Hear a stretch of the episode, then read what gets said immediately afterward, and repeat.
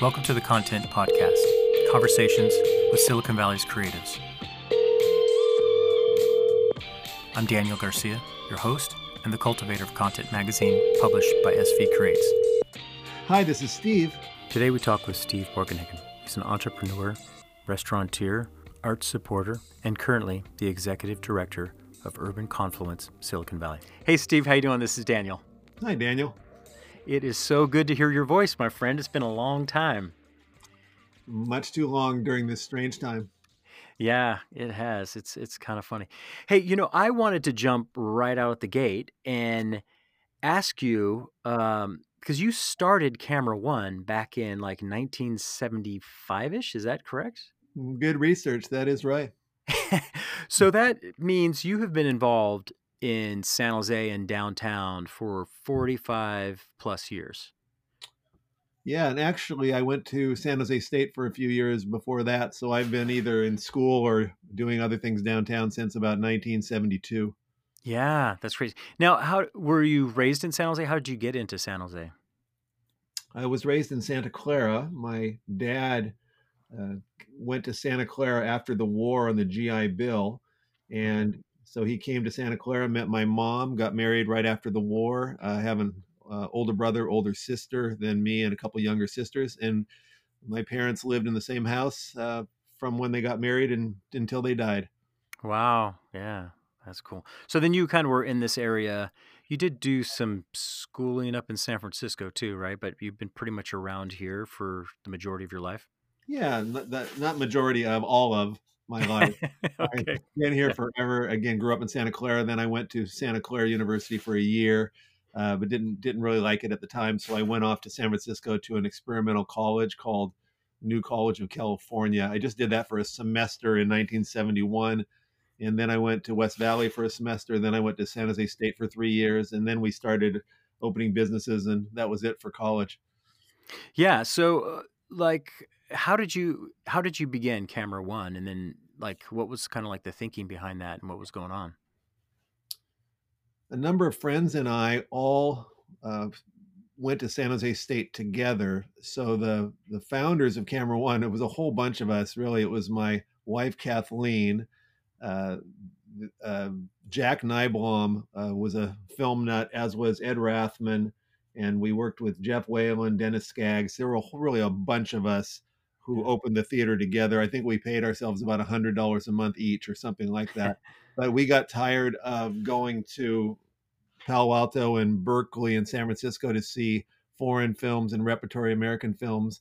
So this little theater became available on South First Street, and we cobbled together a few thousand dollars and opened. And sure enough, it became a success really quickly. There, there yeah. were a number of people in San Jose who were interested in seeing great films. So we, we, uh, no one got rich, but we, we did well. And then that group, which I, I was only involved for about five years, but Jack uh, Nyblom and Dennis Skaggs and Jim Zur, they went on to do Camera Three, then Camera Twelve, the Town yeah. Theater, Los Gatos. They at one point I want to say they had uh, twenty screens or so, and then wow. um, those all died over the years, like most businesses. And then I, I think Jack is still involved at the Prune Yard, uh, if I'm not mistaken. So did you uh, kind of uh, pull away from Camera One as you as you began to do Eulipia? Was that kind of the the transition from that point? Yeah. So in '77, we opened this jazz club coffee house, Eulipia, and uh, Rathman and Bob Mello and I and my wife were the we were the cam excuse me we were the, the Eulipia people. So after a year or two, we decided to sell our our interest for very little in Camera One. Yeah. Again, it was just a little little tiny business. Uh, and so we focused on Eulipia while they stayed in the in the movie business, and then the rest of us all were in the bar and restaurant business for decades. Yeah, yeah, and you had Eulipia for what until 2000, 2012 ish? Yeah, almost 40 years. Yeah, that's crazy. So, and then of course that's transferred into um, Cafe Stritch, which now you currently aren't really that much involved in, right? It's kind of Michael, your son, who's the chef, and then Max, who Maxwell, who's kind of more the creative director, I guess you'd call. Yeah, I have I have nothing to do with with Cafe Stritch except that my my boys own it and operate it. Mike's the owner, Max is the artistic director. Uh, as you probably know, they've been closed for uh, eight months Yeah. or so, as uh, has pretty much every jazz club in America. Uh, Yeah. but no, I have. Uh, I was uh, helping a little um, in the early years of Stritch, but no, I have. I have no ownership, no no interest. I'm I'm just a, a dad who likes to help his kids. yeah. So you're kind of out of the restaurant world. So, but so like, where did you get this kind of? I mean, you've started a lot of businesses. You were involved also at the beginning of San Pedro Square Market. That's actually when I first met you. When that when you were kind of helping them out with the launch of that, and now you've kind of begun the the well the lighthouse project that kind of morphed into the urban confluence. So you're. I mean, it seems like you're very involved in kind of creating new things and making change and helping the city. How where did that all come from? What's what's in your dna that kind of makes you do these things? Uh, i don't know but I, have along with it's uh, either genius or stupidity right? Now most, mostly the latter. Uh, you know there are a few of us especially in the mid 70s who saw it as a great opportunity downtown was essentially um, like a war zone. There was almost nothing cultural going on. So, you know, we started. Camera One, and then we Eulipia. Jim Reber started the Rep, and Jim's a dear old old friend of ours. Uh, Dan Pulcrano and David Cohen got Metro going. Yeah. So there were always a, a, group of us who were trying to do what we thought were pretty cool things. Yeah. And you know, once you once you start a few things, you realize that you you can start things. You don't have to have other people do it. So I would say that that's what got into our, our, our DNA if it wasn't already there. And uh, really the attitude, if not us who, if not now when, and that's really what informed our, our San Jose Light Tower Corporation, our Urban Confluence project is, uh, yeah. when, you know, when we started it, it was originally John Ball and Tom Woolmott and me, and then Tom left and Christine Davis has been uh, really key to our project since she joined us two or three years ago. But we, we just think that we're doing something important, and if we don't do it, nobody's going to do it. So so here we are. Yeah, that's that's really cool. So um, now the the the mission of the urban confluence or the idea is is to bring an iconic landmark to San Jose, right? Um, what is kind of what's your why do you guys want to do that? That's a softball for you, just so you can promote it. yeah, thanks for all the softballs. Um, yeah, we we all came at this from a similar perspective and attitude that it made no sense that the 10th biggest city in America and probably the wealthiest region in the world, maybe in the history of the world, being Silicon Valley, that there's no physical landmark. We've got lots of things to be proud of and famous for, but we don't have a Eiffel Tower, we don't have a Space Needle, et cetera, et cetera. Yeah. So the only things that we really have are are uh, private businesses like the Apple Spaceship or Nvidia that are beautiful buildings, but they're inward facing; they're not outward facing. So our goal yeah. is simply to create something beautiful and give it to the give it to San Jose as a gift, something that we can all enjoy, our kids, our grandkids, our friends. Uh, yeah. We all we all live here. This is our this is our home, so we want to live in a beautiful place, just like you want to have a beautiful painting on the wall at your house. Yeah. Uh, we we think our community deserves some kind of a really spectacular landmark that will cause our our uh, blood to run fast and get excited and feel that that sense of of artistic inspiration. And so we're fully at it doing it. Yeah. Would you say? I mean, being you know having a restaurant downtown and kind of you know seeing I don't know how many different Renaissance, right? The downtown area has gone mm-hmm. underneath. Um, but do you think even as you know having a business, do, do you think that kind of informs because you're trying to kind of help create a there there a, uh, a place making you know it kind of helps the not only the repetition, reputation and the branding of the area but also brings in uh, tourism and finances. I mean, does that kind of play in it too for you, or? Well, from the beginning, even going back to when we were only a little over 20 years old when we started Camera One, we thought that cities should have artistic places. So first we opened a movie theater, then we opened a jazz club, and we didn't know anything about movie theaters or jazz clubs. We just stumbled through and tried to figure it out. And you know, we went to New York and San Francisco and to the cool places and tried to figure out what made them work. Yeah. And uh, I don't know if you remember, but Eulipia was also a jazz club during its first five years, and then we became a fine dining restaurant for thirty plus. And then it, uh, when when the boys took over and did their thing, uh, it's a jazz club again. So jazz Right. has always been in our roots. My dad was a professional jazz musician, so I, I I grew up. I was one of the lucky ones that grew up with art everywhere and Yeah. symphonic music and jazz and paintings and things. So these art, the artistic urges were always part of my DNA, no doubt. And I think that uh, things like jazz clubs and art galleries uh, are very, even if they're private, are, are similar in their social function to landmarks and parks like we're trying to do now. They're all places that give us a richer, deeper life, and that's that's what I tried to do. Yeah. Well, I mean, you could just see the that kind of the entrepreneurness coming out of you of, through all these projects, and then that kind of like leads me into thinking about even uh, the idea of Eulipia and Eulipia, Eulip, excuse me, Eulipians, right? Would you Mhm.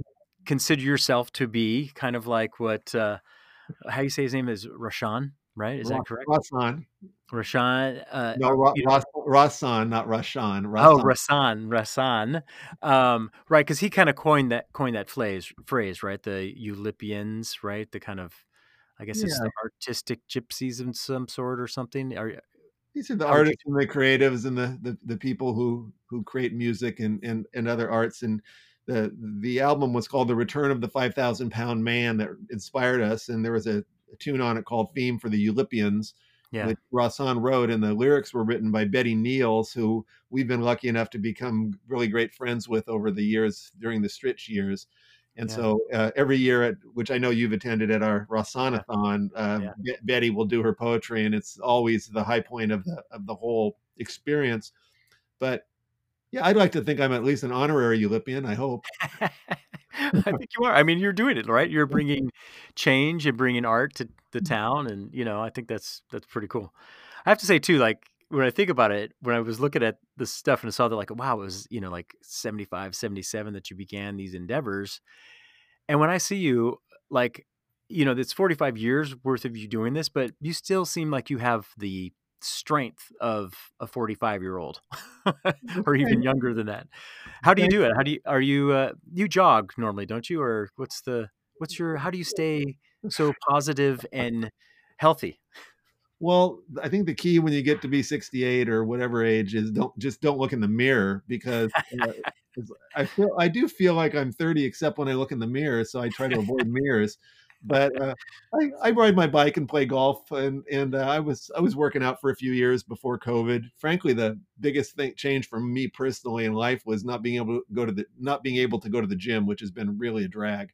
Yeah. But you know this idea you're young as you feel i think there's there's some truth to it even though we all have little creaks and pains uh, so i work at it but and i hang around with young people a lot which is really good for the soul Yeah. Yeah. you know young guy daniel young guys like you yeah. Right. Yeah. I'm not that young. I hate Zoom calls because I, I see my little photo up there. I'm like, wait a minute, I'm older than I feel. so, okay. So now you're at San Pedro Square Market, even when that was beginning, that was kind of a, uh, Eulipia, a Eulipian type of thing to bring a market to the, the town. And then now, okay, the first idea was to, to bring back some sort of light tower, right? for a very very very brief amount of time Yeah. And then that morphed into urban confluence. And give us, give me the, the idea of where that has been leading and uh, going with the, that project. so four years ago or so john ball and tom Woolmott and i were talking about the old light tower and landmarks etc and we all agreed that we needed something. So for a brief amount of time, we thought let's let's do some kind of a version of the old light tower that was at uh, uh, Market and Santa Clara Streets, and let's do it in Plaza de Cesar Chavez, uh, full scale, which is about 230 feet or so. We very quickly, very quickly came to the conclusion, partly by talking to our friends and advisors and and the mayor and Raul and others, that uh, we needed to do something that was of today, not not from hundred years ago. So yeah. we, we quickly pivoted to realizing that what we should do is just something spectacular. And then we went through all the different ways that we might do that. And we we settled on having an ideas competition, which as you know, we're we're near the end of right now, yeah. because we could have done it many other ways. We could have simply engaged an A-list designer. We could have had a an RFP, RFQ kind of process where mm-hmm. Uh, interviewed five or 10 big names and then we chose uh, one or three finalists or something like that. But we chose the competition route because we were really inspired by Maya Lin and the Vietnam Veterans Memorial in Washington. And she mm, was yeah. a young student who won this competition. So we always kind of hoped that our competition would be like that. And as it turns out, we got about a thousand submittals, which was yeah one of, if not the most successful competition in the world in the last few years. There haven't that's a lot of submissions to get because these submissions took a lot of work on the part of the creatives. You know, because you're yeah. a creative yourself. But two of the three finalists ended up being these Maya Lin type characters. These are uh, these young men who are about 30 years old. Uh, they they they don't have a practice yet. They one just got out of Harvard, the other one just got out of a design school in Southern California. Um, one was born in China, one was born in Japan, and the yeah. third finalist was born in Spain and lives in Australia. So we were yeah. truly a worldwide competition. We weren't just a little local, parochial, regional kind of thing. And uh, it was an immense amount of work, but we believe we made the right decision, and we got literally hundreds of of submittals that could have won that were we think were first rate, and we're really happy with the the three who are now in phase two, and they're working out all yeah. the details of their idea. They're basically they're changing an idea into a plan, and yeah. there's going to be a lot of evolution and morphing going on in phase two. Yeah. So all three of those kind of like finalists into this next process are available online to see, right? Yeah, you go to our website, yeah. everything everything's there, including four minute videos of, of the three finalists' ideas. Yeah. Yeah, they're beautiful actually. I I when they were released, uh, you know, we popped into that kind of the the Zoom meeting or whatever you want to call it that you guys did online, and it was incredible. I was blown away. I was actually really excited for what this could do for the city or what would be there. Just kind of even the the one that even took like the the idea of having the shape of the old light tower when you look at it certain angles, you know, or changing the light so it could do that at, every once in a while. It was like brilliant, like really creative stuff. So where are you at now? So you have the three kind of like finalists and then now there are they is this next part of the process to see like okay well wait a second is this even physically possible? Or what's the what, where are you at now? So they are they are indeed three finalists and it is interesting just to to uh, play off of one thing you said that two of the three two of the three ended up having in, in essence a negative of the old tower embedded yeah. inside of their designs. And we did not in any way tell the jury to do that. And interestingly, some of the jurors who are not even locals loved the idea of having some kind of homage to the old yeah. light tower because of the integrated history with our community. So that that was a yeah. surprise to me, but but uh, it's really I think it's turned out to be really nice. But yeah. phase two is happening now. So they the three the three individuals who were the submitters, have now created teams of between 10 and 20 experts. These are including landscape architects, structural engineers, uh, Imagineer types uh, uh of all kinds, architects, etc. Those mm-hmm. teams are now taking what what it was an idea. Remember, it was an ideas competition, not not yeah. a fully blown design competition. So they are working as teams to create another submission, which will be evaluated in January and then in March by the jury. And uh, then the winner will be chosen. But but the phase yeah. two design will be truly a design with lots of budget estimates, schedule estimates, and and lots more detail, uh, including structural, than yeah. than they previously had to do. Also, I want to make one other really important point about what we're trying to do, is we're not just trying to create this giant sculpture of some kind that drops into the park. We want to activate that park. Uh, yeah. That park that park is is tragic. You know, I uh, yeah. you live downtown, Daniel, just like yeah. I do. You go you go to the arena and you can see the the tragedy that is Arena Green right now. Yeah. We we want that entire park to be a place that children, adults, uh, elderly, people, everybody can go and can do lots of activities, can spend days there, feel safe. It'll be well light, well lighted and, yeah. and and gorgeous and be a source of pride instead of a source of embarrassment like it is now so yeah. we are doing far more than just trying to have a landmark in the park we want to have uh, places, whether it's museums or ice cream shops or whatever it might be, that uh, yeah that are appealing to people in general to have lots of fun, like other great parks in the world. We're not trying to do anything that's never been done before. Yeah, it's definitely. I mean, it's the it's the idea of placemaking, right? I mean, it's not just the idea Indeed. of having a attractive, big shiny object, but also how do you uh, bring vitality to the entire area. So yeah, totally. Now you guys also too with this project, if I remember correctly, and you know, uh, I'm at the age where I don't remember things, but um, I think the three finals are actually. It's not just like you.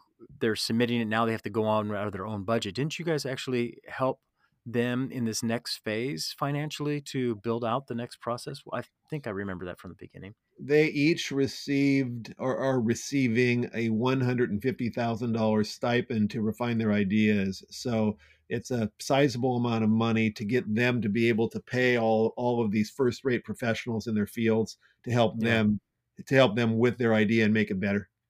And that's kind of unique in these kind of competitions, right? That actually you would get some sort of stipend to refine it, right? Isn't that kind of No, that's not a it's not unique. It's it's oh uh, okay. typical de- depending on the precise details but once you get armies of professionals working they're used to getting stipends uh, Yeah. in fact we were told originally that we shouldn't do a competition an open competition because uh, a-list uh, f- famous sort of starchitect types would, would not submit unless they're being paid and they, they were proven to be wrong we got a lot of submissions from really first rate people who've done big projects around the world Yeah, that's cool. That's awesome. So uh, there's a lot of, I mean, there's a lot of uphill yet to happen, right? Well, pushing we uphill. you mentioned our September 18th uh, broadcast. We had a successful capital campaign. Excuse me. We had a successful fundraising campaign, not a capital campaign, uh, between about uh, July and September 18th. We obviously pre-raised a bunch of money. So, including our September 18th sort of telethon that we had, we raised Yeah. about a mil- about a million dollars, which Mhm. uh, in the days of COVID is is um, remarkable. And we are really Yeah. we're grateful to our hundreds and hundreds of donors, including you, by the way. Thank you who have allowed us to get to this point. Uh, we have about 400 donors in, in toto. We've raised about two and a half million dollars. Yeah. Uh, but this, we now have a financial runway to get to the capital campaign, which will start in a, in a year or so. And you talked about, uh, you know, the uphill pushes. The the capital campaign will be the hardest part. Uh, I'm really lucky in our organization. Uh, John Ball spent his career. He's the chairman of our board. He spent his career building um, hundreds of millions of Yeah. dollars or billion dollar projects, including San Jose Airport and a lot of other fabulous things. Christine Davis is a really successful businesswoman, and also uh, she and her husband John had uh, a construction company, Air Systems, in the mechanical world. The reason I mention those Yeah. is that we have professionals on our team who can build big, complicated things. And if we didn't, we wouldn't be successful. So the Yeah. a lot of the confidence that we have from big donors comes from the fact that we have a team that's capable to deliver something spectacular and, and we know we can do that but still raising lots of money is a is a lot of work and uh, we're we're in the pre-capital campaign phase now where we'll be working with large donors not to ask them for money but to ask uh, to to educate them about what we're doing and Yeah. our our project resonates for a lot of people who just care about community and get get the idea of building a beautiful community if you think about it Daniel if it weren't for people who came before us Yeah. we, we wouldn't have a Golden Gate Bridge. We wouldn't have a Space Needle. We wouldn't have a Statue of Liberty. We would just have empty fields. And so, Yeah. in the same way as they've they basically bequeath these beautiful things to us, we want to bequeath beautiful things to our children and grandchildren. And that idea uh, resonates for for for really most people. So we haven't had much resistance to our fundraising. The people people love what we're doing and want to help us. And it's a team effort. We're we're a community organization. It's not just our small group. We've got the better part of a hundred advisors that we turn to all the time, and uh, community leaders like yourself who are are interested in what we're doing. Yeah. So, um, I guess, you know, one of my big concerns and I, I don't know is just um, the relationship would be with like with the city and the land. Has that been I mean, is that something that's like a done deal? I'm not sure. I, I I remember there was talk about them, you know, leasing it for, you know, so many years or something like that. How's how's that aspect going along? Thank you for asking. That's a really important component of our project. The city will own the project. We are going to give it as a gift to the city. Yeah. So they won't be the landlord. They'll be, they'll be the the owner.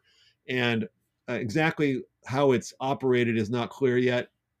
We agreed in conversations with the mayor and Raul Peralez and, and other council people and city staff going right up to the city manager that we don't know enough yet to know how this thing should be run, whether it should be city mm-hmm. departments or a third party.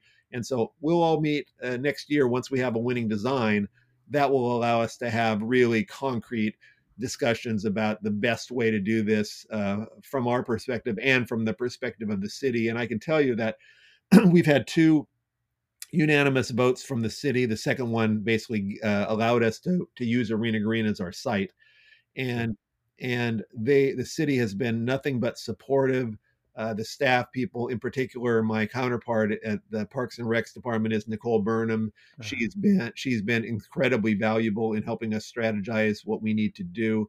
Uh, John yeah. Cicirelli, who's the head of the Parks department, uh, is on the jury and has been really helpful. The city manager Dave Sykes uh, and and others, and we we turn to them all the time for advice. And one thing that we've all learned because we're all of a certain age is that we need to be collaborative with all of the stakeholders. So we meet yeah. we meet monthly with the Guadalupe River Park Conservancy uh, and Little Italy, the Parks Department, the San Jose Sharks, Spur, and and uh, the Downtown Association. And the point that the, the point I'm trying to make is that this is not us operating in a silo. We all are working in as as uh, Chris Thompson at night likes to say uh, he wanted to make sure we're all pulling the rope in the same direction. So yeah. we're working hard to make sure that's the case because that park is a is a kind of a jewel in the rough and an amenity yeah. for for all citizens. It's not just for for us or for people downtown. It's for for everyone in the city and it's for people regionally and nationally if you look at great parks, when if you and I went on a trip together to go to New York to listen to some jazz, we would go to Central Park because it's right. one of the most important amenities in the city, and we yeah. want we want we want Arena Green to be like that. Totally, and I think the connection to like the Guadalupe Trail and some, you know, like the the bridge that's there that goes over to the other side, and I mean, I think it really could help bring some vitality to that area. So, you know, I'm super excited to see this. I hope that you know it happens in my lifetime. oh, oh, it will. It will.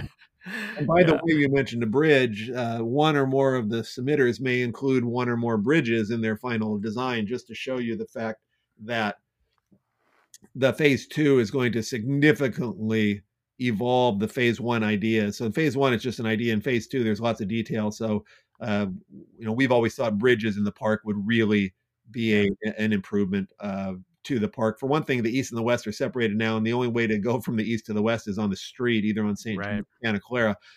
Even though in the original park design there was a bridge designed from Confluence Point to Arena Green East, but it never got built. So we want to remedy all that. We want to make the park beautiful. We want it to be clean, yeah. clean and safe, and well well lit, etc. Yeah. So from, you know, from having going from movie theater to restaurants to you know everything that you've been doing what is something that you really uh, have seen is been valuable that has helped you in this project? Well as i get older i learn to listen more. Uh, i probably still don't listen enough. I like to talk too much.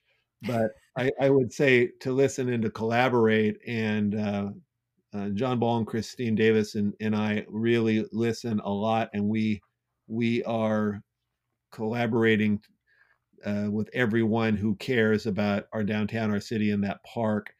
So it probably took me 40 years to learn, but I, I think I'm getting better at at listening to others and and respecting their opinions and knowing that that even people with differing opinions have the have the same noble goals to do something good in the park because everybody doesn't support and exactly agree with what our vision is for the park, but Sure. We, we certainly listen to them and respect them. Yeah. Yeah, that's cool. What would you say then for you? What is kind of like your philosophy of life? What kind of, um, you know, like what's your perspective of how you approach the world? Well, well, well, Daniel. Well, Yeah. I'm a social creature, so I really like placemaking and building things and, you know, looking at my the way my life unfolded with restaurants, bars, and theaters, all of them involve lots of people. And then that sort of prepared me for doing San Pedro Square Market with Tom McEnery, John McEnery, and Martin Menne, the owners. And Yeah. again, the whole point of that was to create synergy and energy in the middle of our town. And 10 years ago, when we were doing that, people thought we were nuts and they said it was going to be a complete failure. But we had this vision for a, a gathering place, which is largely what San Pedro Square Market is Yeah. if we're successful with what we're doing now, again, it's a gathering place. So that was a long roundabout way of saying that I like social interaction. I like urban centers. I like cities. I I, I would not want to hide in the suburbs, certainly, or in the mountains. I, I like I like the man swarm, as Thomas Wolfe said. Yeah. And uh, so it, it's all consistent with, I guess, my sort of social nature, and also a lot of the things I ended up doing were triggered by owning when we were young guys, my partners and I, we owned this restaurant that was sort of the cool place in San Jose in the 70s and 80s. And the reason I mentioned it is we got to meet everybody. So every politician yeah. and and developer and artist and musician, everybody came through. So it allowed us, even as young guys, to get to know these people. And they ended up being really important relationships going forward. When you want to do yeah. something big, you, you know, I, I can call people and ask them for help. And, and and that's been a big thing. But I'd say what floats my boat, my at the point in life where I am now, is just trying to be kind. Kindness is the the missing link largely in life and in our society. Yeah. So, you know, if you can, just be kind. Call it a day. The rest of it all, the rest of it's all just details.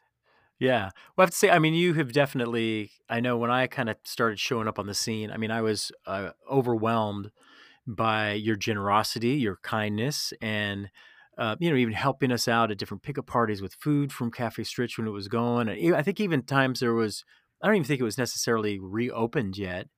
And then yet you guys were still willing to help the community, not only, you know, us, but other organizations. And you guys have always been very giving with what you do. And I really appreciate it. Well, just um, like you, Daniel, you know, if, uh, when you give things away, more comes back to you than you gave. So it's, it's the way the world works.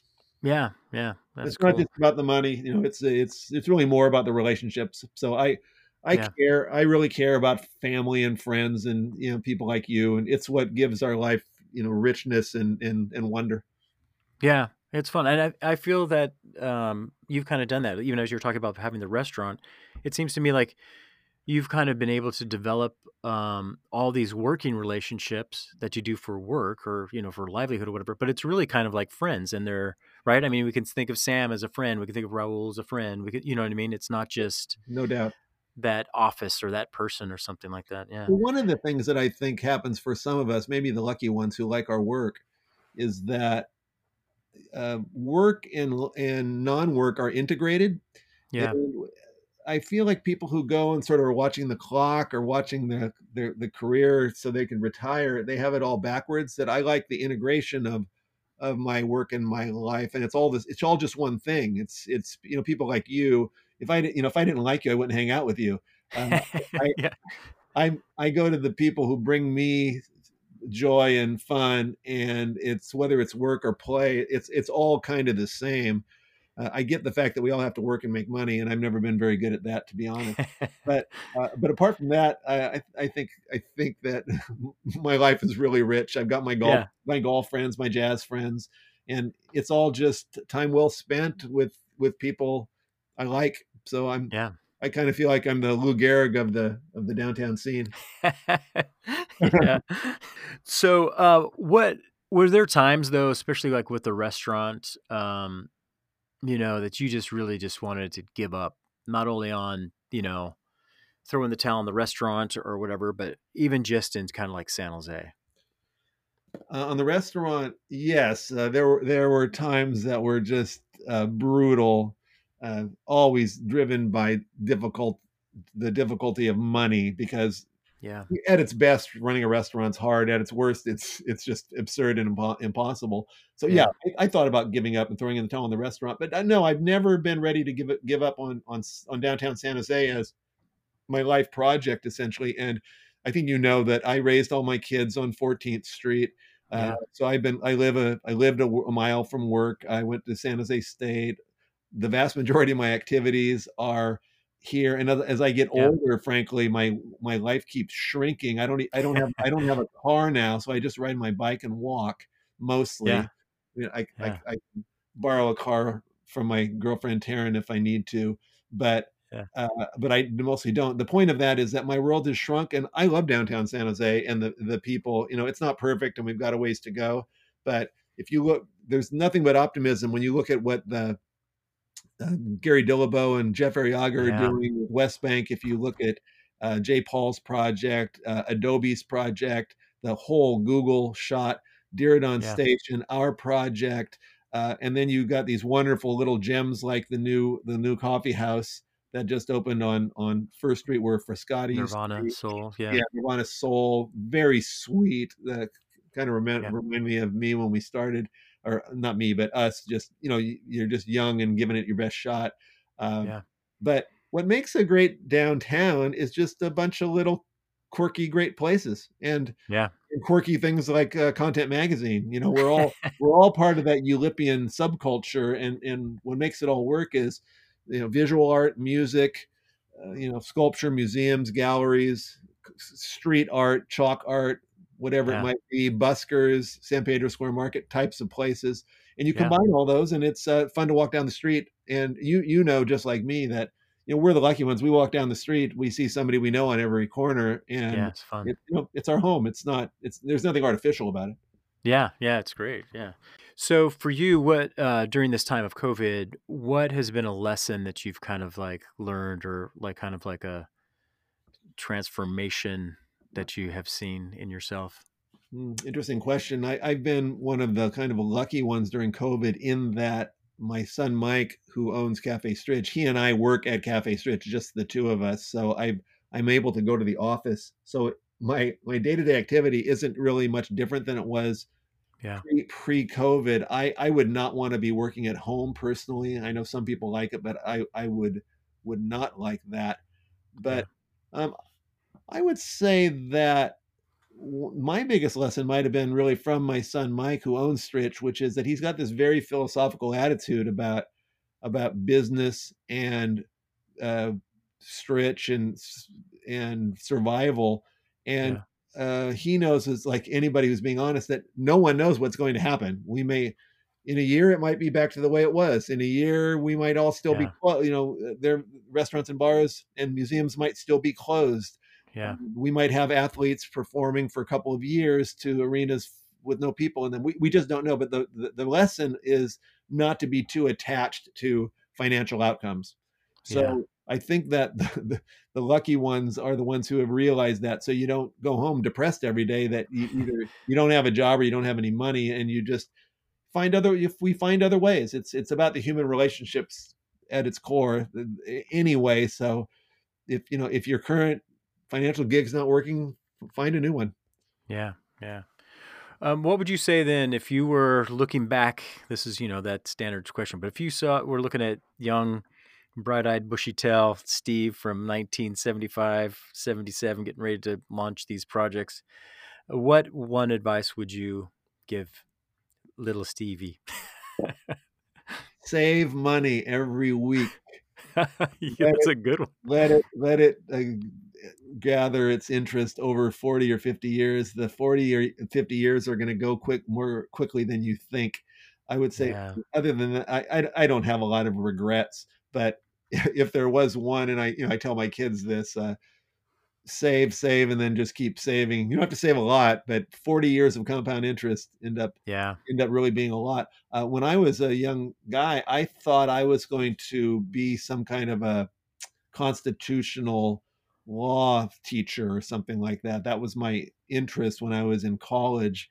Uh, Yeah. So it was. It's interesting. Another thing that happens, Daniel. I think your life is kind of like this too. That Yeah. you you take these strange turns and find yourself doing something that you never thought you were you were going to do Yeah. but but you do it and if you enjoy it you keep doing it so Yeah. uh i would I, I i don't have a lot of regrets but yeah i would tell young stevie to save his save save his shekels yeah, that's good advice.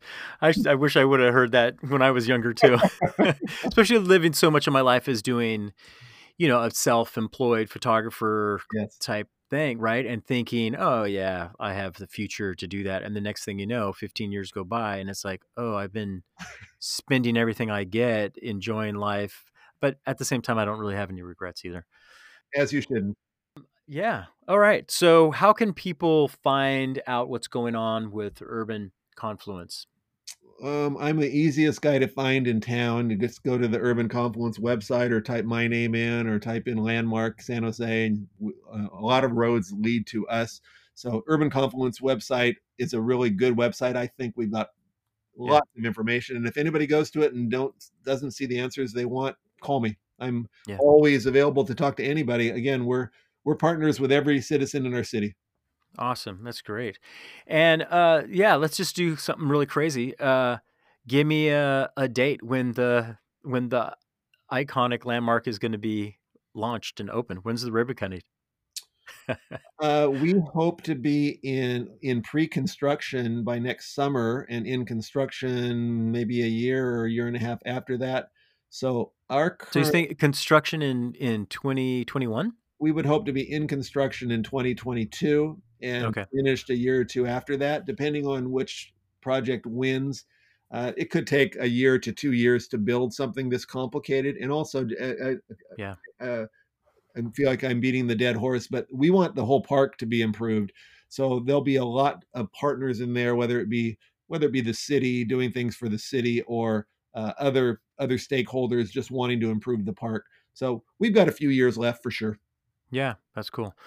Well, thank you, Steve. I just appreciate you on a personal friend level, you know, welcoming my family in uh, to the city and to your place and uh, and then what you're doing for the city with urban confluence. I really I'm excited about it. So, you know, in any way we can help, we'd love to help too. So well, you have and you continue to, and uh, you know, you're one of the real sparkles in our city, Daniel. We're lucky to have you. it's like it's a it's like a appreciation fest. I really I do appreciate you, Steve. That's how, that's how we run. yeah, cool. And uh, I hopefully I'll see you. I mean, I do see every once in a while. I see you like going by on your on your bike, not quite like uh, the witch in uh, Wizard of Oz, because you always have a smile. and there's no Toto stuck in your basket.